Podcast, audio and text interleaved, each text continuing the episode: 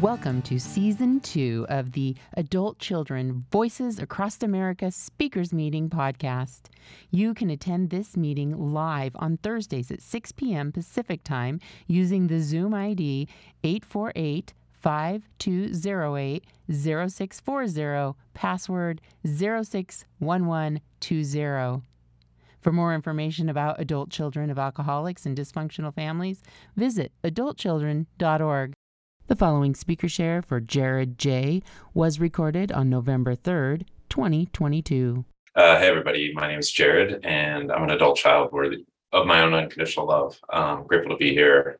Uh, thanks to Renee for inviting me, and thanks to TD for being a tech host. And just really grateful to be able to share my story. Um, this isn't the first time I've been to this meeting. I've actually checked it out a couple of times, and um, I'm just really grateful um, to be a part of this fellowship. Um, I've been in the fellowship for what feels like forever, but it's only been about three years, uh, two to three years, and it's been a very transformative um, part of my life. And what I'd love to do today is be able to walk you through what it was like um, and a little bit about me before I go ahead and begin. Um, I'm a very visual person, uh, first and foremost, and with that. Um, I think one of the things that the disease did to me, um, just kind of having the the dysfunction passed down, was that it killed my imagination, and killing my imagination effectively killed a lot of my courage because I had a very creative brain. Um, my mom was a calligrapher. My dad was a oral surgeon. And so we had this kind of combination of like business and entrepreneurship and you know affluency and then my mom was this beautiful like artist and calligrapher. And a lot of my time as a kid was spent uh, you know auditing and looking at you know beautiful handwritten cards. And my mom still sends me cards every uh, you know every holiday. So i get these cards that when you open them up they're embossed and they have like the little wax on the back and they're on heavy card stock and when you open them up they have like all of these little like things that explode effectively all over the floor and you have to pick them up. And it's the joy you know that i received today and then knowing that i'm reconciled with my family through amends and through the steps and tools of this program is what really has been the transformative process. Um, i still identify that i'm in the process of recovery. Um, today though however because i'm still grieving the lost time um, all of the impacts that my life has on me today and I just am struggling with the complexities of life. Um, in order to qualify, I've been, man, I've been a part of multiple fellowships, um, and I, I'm a very visual person, as I articulated. So, for those that are actually on here, um, I am going to go ahead and kind of show some visuals. So, you won't necessarily see my face as much, but hopefully, I'll be able to buzz saw through these visuals so that I can articulate my story. Um, I also will put my number in chat for those that may want to see some of the slides. If there's anything that piqued your interest, um, I'm happy to to offer that in fellowship together. Um, since this is such a wealthy opportunity uh, with the 40 minute share. So uh, why don't I go ahead and uh, share my screen? And thanks again for the tech uh, team for helping me out here. All right. So the topic of tonight that I wanted to talk about was cultivating courage. Um, how do we do that? And how do I do that in my life? And how do I recover with gentleness, humor, love, and respect? Um, and I want to share my experience, strength, and hope. And, you know, with that, like just for some trigger warnings, you know, I, I am somebody who likes to use vulgarities and profanity to hyperbolically articulate how painful things were in a very succinct way. And then secondly, I do struggle with suicidal ideation. Um, however, it's not going to be with specifics tonight, but I do want to just uh, put that in as trigger warnings. Um, so like, what's my reality today? So like, what's it look like from a challenges standpoint? I call it the Bermuda Triangle. And so from my understanding of the ACA literature, there's a soul rupture. And so outside literature would say that that's potentially an insecure attachment style to myself. Um, I have addiction. So the second A is addiction. And addiction for me started with substance. So I'm a compulsive overeater um, that still suffers. Um, and what brought me to the rooms was in that program, I was recovering through talking about my family a lot. And a fellow traveler brought me into this room. And yeah. And then the third is I recently was diagnosed with uh, neurodiversity, uh, specifically ADHD. And I call this the Bermuda Triangle and because for me, I can live in this triangle and I can get lost in this triangle. And I've been lost in this triangle trying to find my way out. Uh, this triangle removes all of my identity.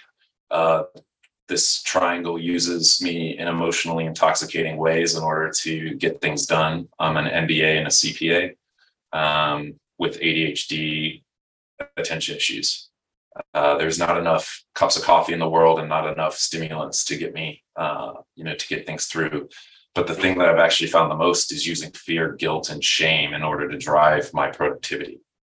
Um, and so I wanted to introduce you to my inner critic over here, um, over my right shoulder. His name's Wayne. And for those on the audio podcast, uh, there's a game out there called Animal Crossing for the Nintendo Switch. And there's this uh, guy who plays music. His name's KK, and he kind of has this like frowny face on him. And effectively, that inner critic is who I embodied um, through the criticism of that shame and blame, and effectively holding my inner children over kind of a pit and using that that threatening nature in order to get stuff done and to get out of this triangle.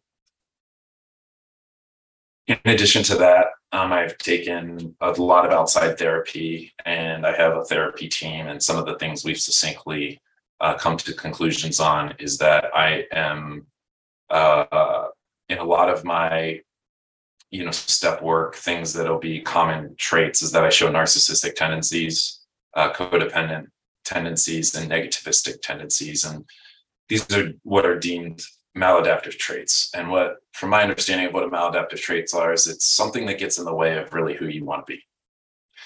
And so one of the things that the testing, outside testing, has also done um, is it's shown me that I'm a very high empath. And so, how can somebody be a high empath and yet a narcissist? And so, from my understanding, is these are traits that I've picked up that were survival traits in order to get through uh, as well as these were traits that were embodied in my inner critic Wayne over here on the right um, that tormented my you know my inner children as well as my inner loving parent um, which is now a good time to introduce. So i've introduced you to my inner critic wayne who's separated from uh, three stuffed animals in a blue bag. Um, this is my inner child chris um, chris is named after my middle name which is chris as well as my eldest biological son uh, whose middle name is Chris. Um, my inner teen is this blue uh, stuffed animal um, that is a, a, blue Eevee character from Pokemon.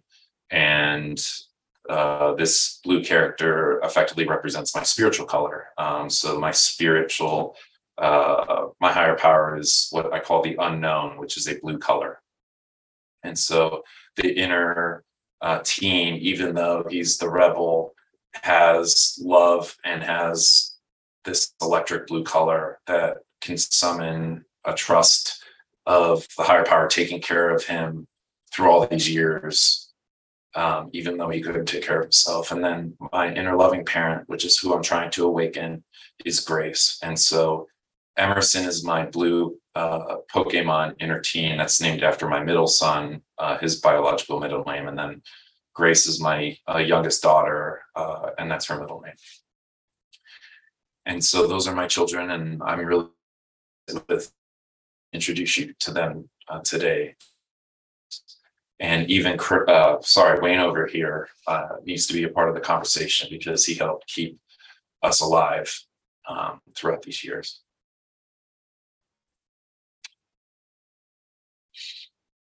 So these Bermuda Triangle pieces have needs. I need safety and security. Um, my ADHD, I have sensory needs and sensitivity. So when I go out and hear a thunderstorm, I would repress crying. Or if I heard fireworks, I would repress crying. I live near a highway. And so when I hear this new gas that they have that has like air pockets in it that sound like gunshots when they accelerate uh, scares me. And then I've really succinctly said addiction is really results thinking, um, outcome focus for me. So if I have an expectation that when my boss texts me something before I even look at it, that she's going to fire me, I might as well make up the exact opposite because who do I think that I am being God? Um, you know, I don't really know anything. I'm always thinking about the outcomes before actually seeing what's real.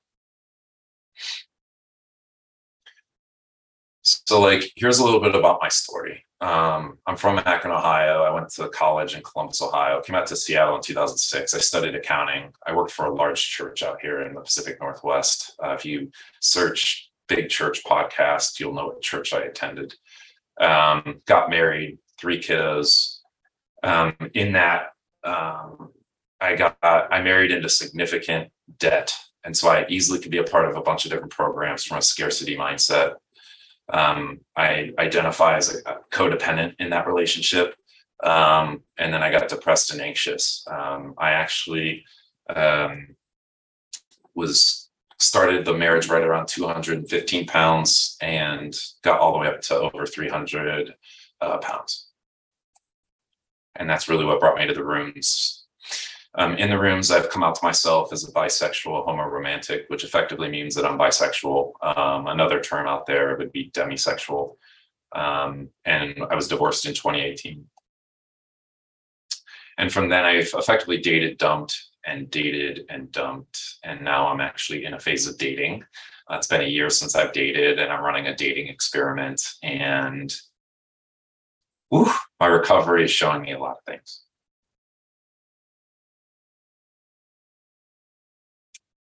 So let's map out where I got these. My dad was the king. He was the narcissistic, negativistic. My mom was the queen of codependence. She did not have an identity from my subjective opinion. What that means is she would lay herself down to a place where she never took care of herself. So it was never modeled to me how to stand up for myself as somebody who's a high empath. Um, she got a standing ovation at my older brother's wedding um, for all of the love that she would pour out. And at the same time, I never saw her make a decision that really honored herself and her own identity. And I definitely was more of a mama's boy than a daddy's boy. My older brother was uh, the prince and so he was the inheritance to the king. And so he was a clone of my dad, effectively. So he took on the negativistic traits. Um, I was the peacemaker, the victim. And my younger brother was the jester, the funny man.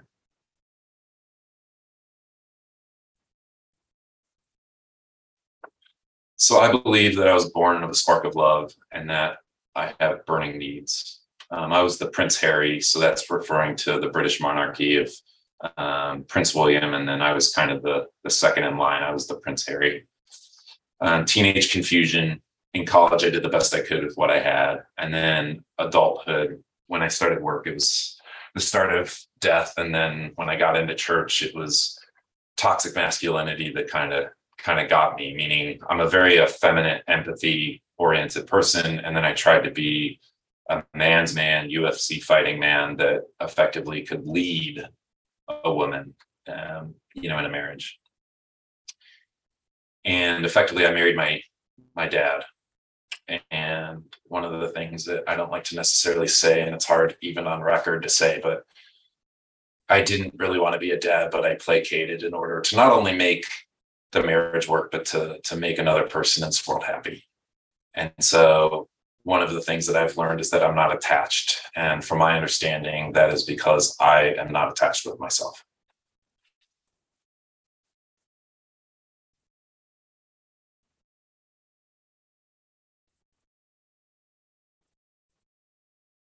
I'm pausing as I'm showing a slide that I've been saying this a lot in my shares in the last three to six months, which is I was born of a spark of love and I have the ACA Bill of Rights. And from that Bill of Rights, I have the capability of asking for needs. And so even if my parents didn't like each other because I never saw affection to a place that was convincing, I never heard them talk about emotions. I never saw them cry in front of each other. I never really heard them yell. That even when I was consummated, I was born of a spark of love. And I can sit in that because I have this blue higher power above me, the unknown of it, and I can sit in that trust. And the cool thing about being born of a spark of love and knowing that I have rights, and I just am so grateful to the ACA uh, Bill of Rights. I actually was told by a fellow traveler um, who I'm actually no longer uh, in fellow traveling with, breaks my heart. Um, she introduced me and asked a simple question like, Jared, did you know you had rights in this world? And I was like, no, I was in denial of them. And that's the gateway or keystone connection that I needed in order to know that it's okay for me to have needs. So I'm in, in dire love with the ACA Bill of Rights. It's in many of my notebooks that I write in every day. Um, I have an addiction lineage. Um, only met one of my grandparents. Uh, all of them passed from alcohol. Uh, my parents stopped the alcohol. Uh, my mom um, did use tobacco, and outside literature would articulate that you know that can correlate to ADHD, hypersensitivity, hypersensory. And then the one that really was absolutely devastating was food. And food was devastating because effectively I was able to maintain feelings and manage my feelings and be drunk at the age of four. So, what did I need at that age? I needed to be held. I needed to be witnessed to. I needed to be seen. I needed to be pursued. And then that those needs transition into childhood. This is a picture of me as a child. I love this Jared sitting in between his younger brother, Jordan, and I'm going to probably need anonymity there. So please forgive me. And then my older brother is to my right. And with regards to that, um, I love them dearly today. And this was a very tough time because my older brother at the time just continued to suffocate me. He was dad number two. Um, beautiful plump cheeks from all of the chocolate milk that I would eat and chicken tenders and fries. So what was it like? I love to eat. I competed with my two brothers for the cinnamon toast crunch. I was relieved when we'd go to Olive Garden because I could sit there and play my Game Boy and just dominate on endless uh, breadsticks. Loved Friday night because my parents would leave me with pizza babysitter and a Nintendo. I had a problem of abundance, not scarcity, actually country club image. My parents were part of a country club, so I could go golf, but it was all image, food, relief of the complexities of life. Food turned down my racing mind. Food turned down my racing mind.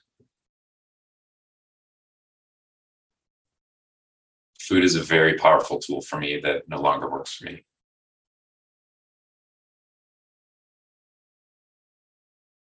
What I needed. I needed to still be held.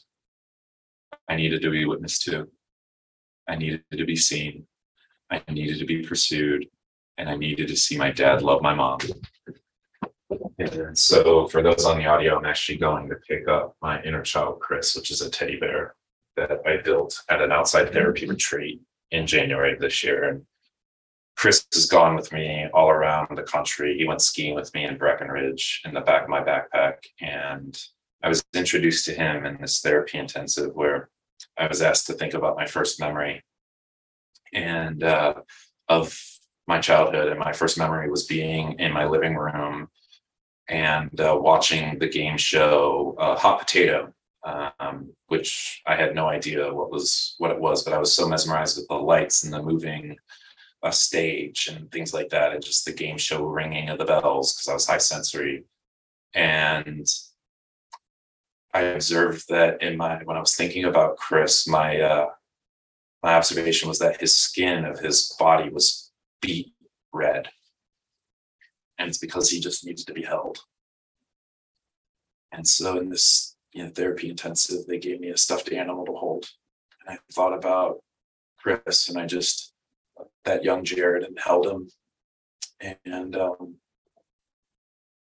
really grateful for for that connection that I have with Chris because um, he had a he has a beautiful heart and it's pure and he loves others from that and uh, it's great to be able to look him in the eyes and stand by him on a daily basis and in these rooms i've picked up a prayer that i like to pray with him and i'd love to do that in front of you just to sing him the abcs a b c d e f g h i j k l m n p q r s T U V W X Y and Z. And I know my ABCs. Next time, won't you sing with me?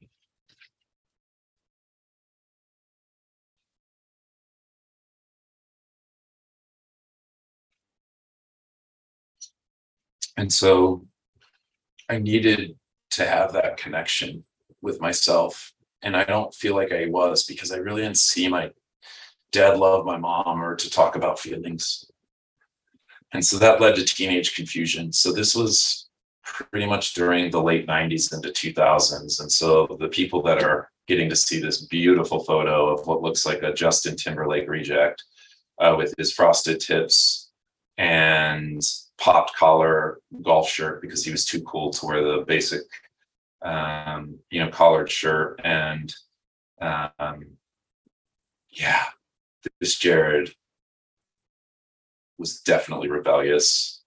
This is definitely the the Pokemon Blue Eevee being held and loved by a spiritual power, but also getting to recognize that something was wrong.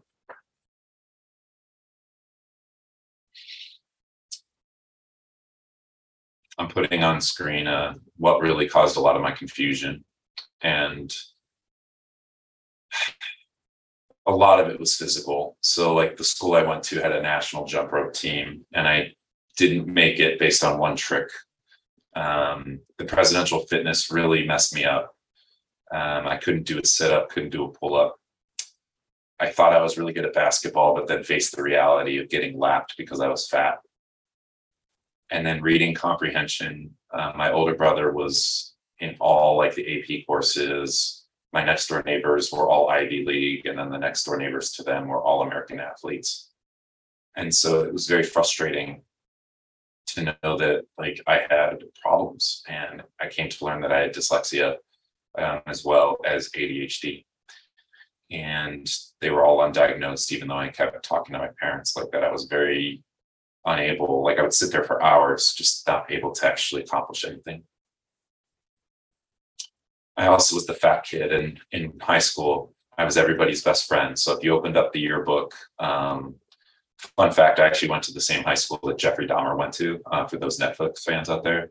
Um, so if you open my yearbook, it was everybody's best friend was my superlative. So effectively, I was a codependent and actually validated by a third party uh, for that so I was groomed to be a golfer. Um, and you know, one of the things that I also have on this slide that I really am working through my shame about in cultivating my own courage is I have a tights fetish. Um, I wear women's, you know, nylons and tights. And the reason why I raised that is because that was a hot box of shame and blame and something that I needed to hide in order to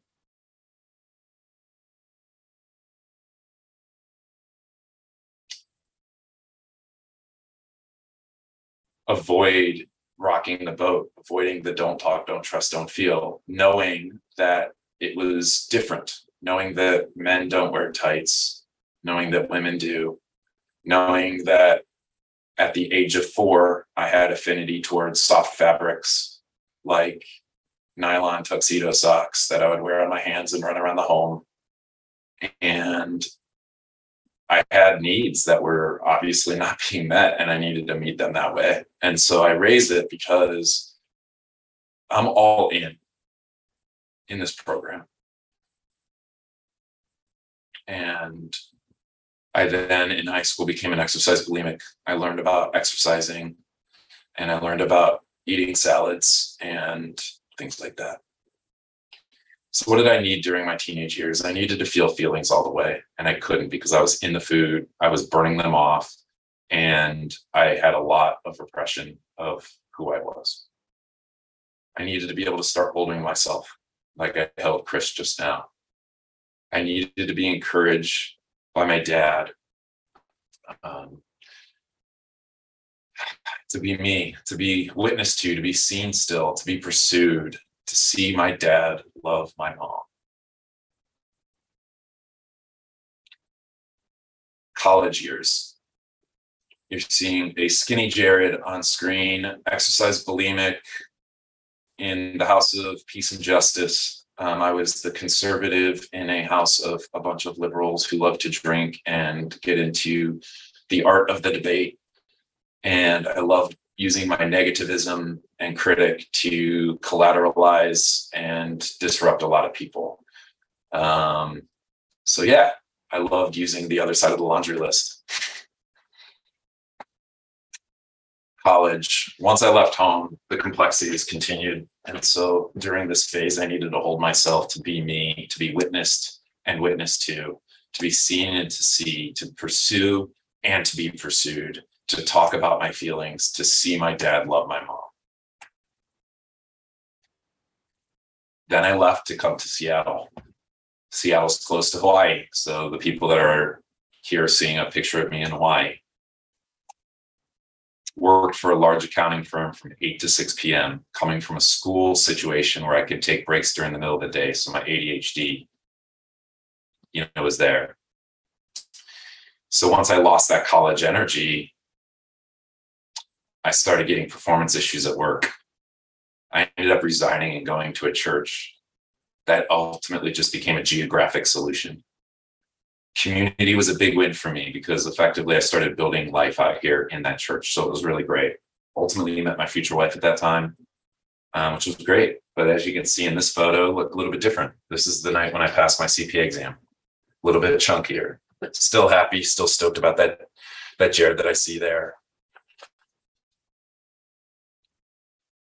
When I got married, I married into significant debt over a quarter million dollars.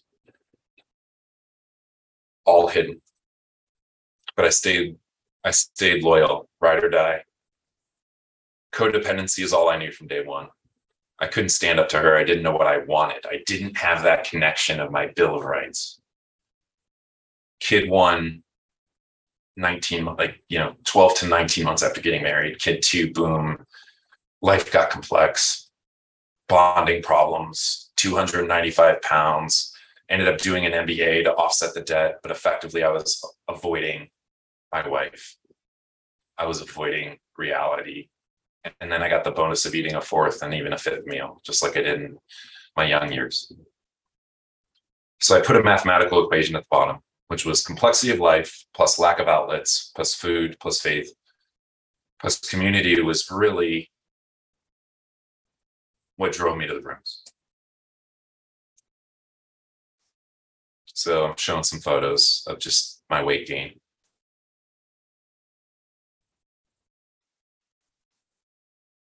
I love these chairs just as much as the kid, as much as the teen.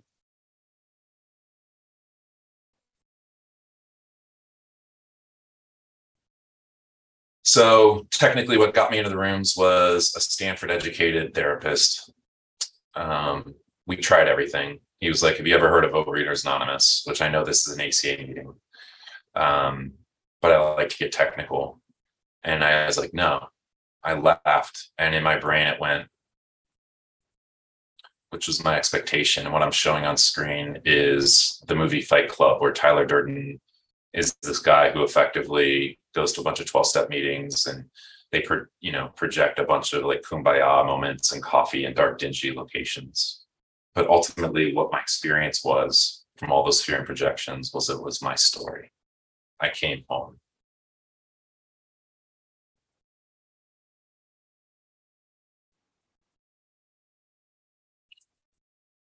When i saw the clarity of people's eyes.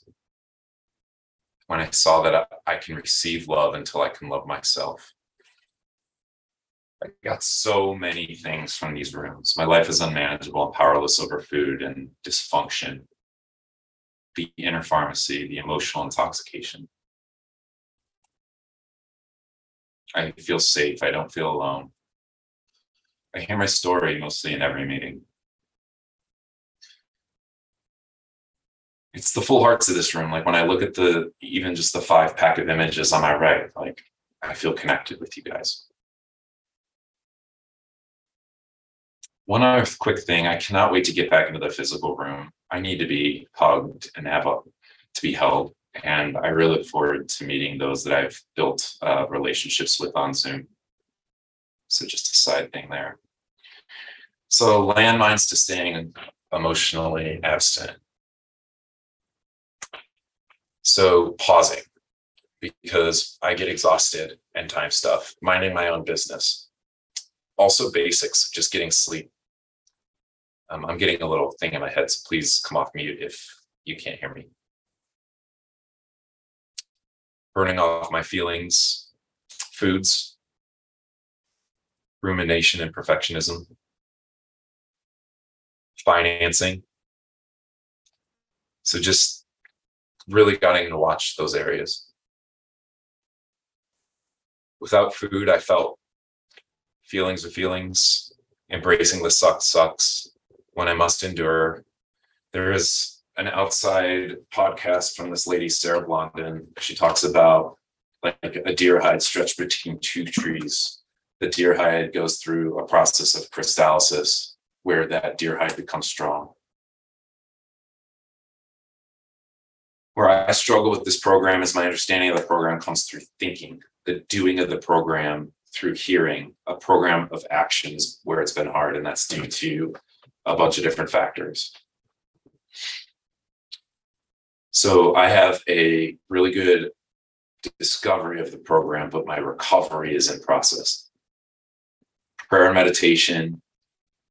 And the thing that I've learned in this room too, that I think is a big take home for me is I'm envious as F of others who have what I want, which is people who have success with meditation. There's an outside person named like Tara Brach, and everybody's like, you should listen to her as your solution. And I'm like, dude, like I want what she has. So like I'm just gonna get pissed at her because she has what I have. But actually it's just a, when I sat with those feelings, it's I'm frustrated because she has what I want. So I allowed the feeling to carry me there. And I that's the blue bag. I let the blue bag carry me there. And I'm mindful of the time, by the way. I can see that. So thank you for whoever put that up. And so now I do use meditation. Um, I actually attend yoga um, as well, getting outside. So once I once I got into the rooms and came off the food, the weight started coming off, but the feelings were there. I have three children who are growing up. And that really brings me to my experience, strength, and hope within the context specifically. Um, for me, I like to take you know take what is given to me and leave the rest. And so part of that is making the vernacular my own and simple and kind of like laffy taffy like i have to play with things in order to get it like to see it from all the different angles. Um, and so what i have up on screen i'm not going to read this but it's the steps in my own words. And it's just a simpler way to get through the steps um, you know for me and the steps have really helped me. So I am cultivating courage every day with experiments. And what I mean by experiments is what I'll call like a step zero. So, step zero is knowing that I'm born of love, that I have the ACA Bill of Rights, and that I have needs, and I have the ability and the right to those needs to be met. So like I imagine myself as like this golf ball. Another image that I get when I think about this is like a dartboard. So like the red dot is me. And then the green dot around or the green circle around that is my higher power. And then I get to run experiments outside of that bullseye dot. And with regards to that, there's space between that first ring or that first center and the second ring, and that gap um, is what I call a boundary. And I am worthy, that bullseye is worthy of unconditional love, regardless of any result of any thought, belief, action, feeling, emotion that I have. It just is. I am worthy of my own unconditional love because there's no conditions. If a feeling is what's going to guide me to unconditional love, that's a condition. And so when I get to a place of worthiness, I can start progressing towards fullness. And so for me, where I kept stubbing my toes, that I needed a step zero. And again, this is my words, this is my own individual opinion. I do not represent ACA as a whole. But for me, I needed to know that I was worthy because then that illuminated the fact that my life is unmanageable and powerless. And then I came to believe that I can trust a power outside of myself. So if I'm worthy and I have trust, what does that make me? It makes me whole.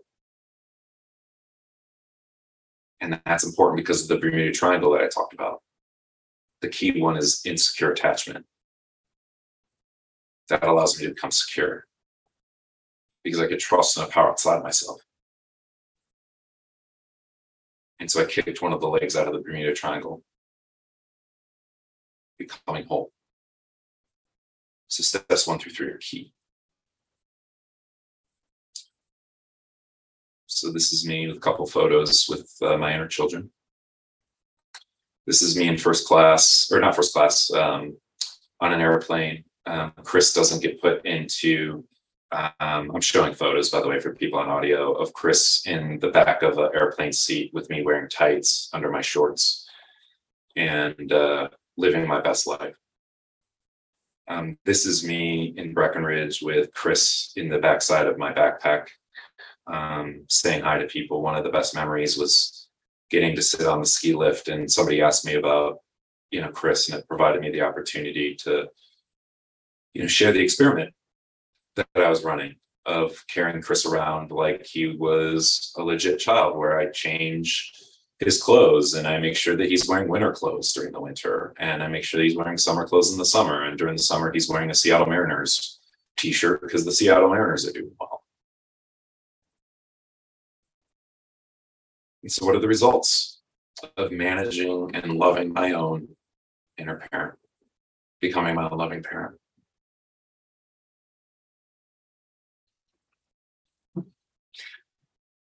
Fuck. I have a photo up of my dad and me at the most prestigious golf tournament in the world.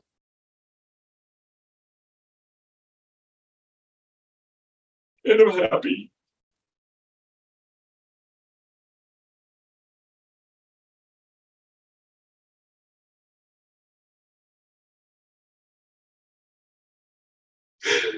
And that is my story of recovery.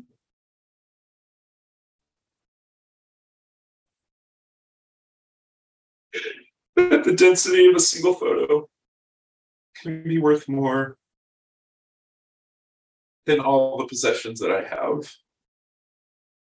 That I had the moment before he passed, which he hasn't, he's still alive. to dialectically know that I can unconditionally love him and still get angry at him for the things that he did and didn't give me. That I can hold both to be true. And that I have a higher power that allowed me to survive. And I have Wayne over here who got me through it. And I can integrate these motherfucking traits. And I can fucking ask for the defaults of character and things like that to restore me to sanity and clarity and I can awaken the inner loving parent, grace the owl to get fired up and turn into a phoenix that can hand the shame back to my dad and still sit there with my arm around my dad at the most prestigious golf tournament in the world where his energy is just like he is the most proud dad of all time. For him, we can be so different and yet still come together. And that to me is true peacemaking as opposed to other side codependency. And this is the other one that breaks my heart. And yet, I'm so happy. I'm, I have a photo of my brother at the same tournament, the clone. And this is the first time in my life that I have a photo or a memory of both my brother and I happy. And that last photo of my dad is an important one. But this is the most important photo I have. Because all my traumas, a lot of them came from him.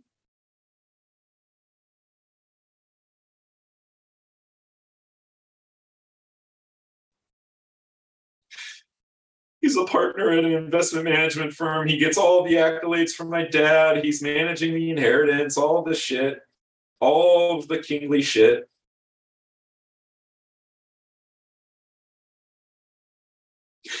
But if you notice, I didn't call him a narcissist because I see his position. And he had no chance of the dysfunction. And I've seen the dysfunction wreck his life.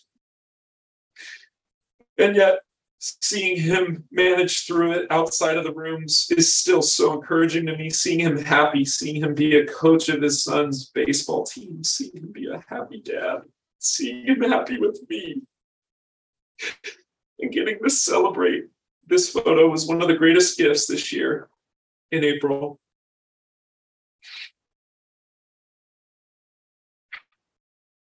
Because I just never thought I would get these opportunities.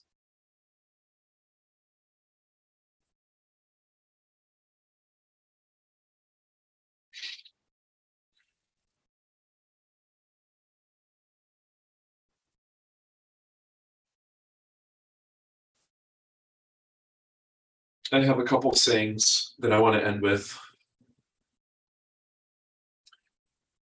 God for me is the gift of desperation.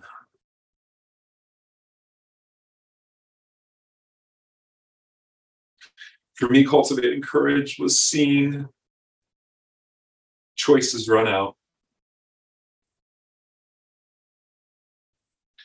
Cultivating courage was recognizing denial that I didn't even notice I am lying, the acronym, didn't even notice I'm, I am lying.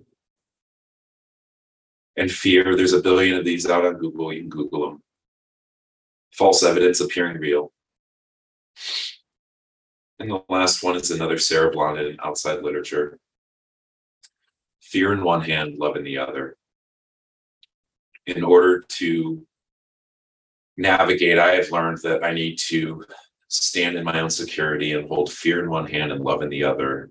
And with each step and each breath, I get to inhale the unknown and breathe out peace and take a step in love because I have that choice to trust love. And cultivating courage is choosing love from the center of the dartboard and running experiments for me and knowing that no matter how these experiments end and the feelings that I feel, that my worthiness is untouchable. My step zero is untouchable. And I just want to thank you for listening. And just for audio purposes, I am gonna, um, I am wearing tights and I brought everything and everything that I am, which is I'm Jared, an adult child worthy of my own unconditional love and worthy of unconditional love. And I'm still recovering and I have needs.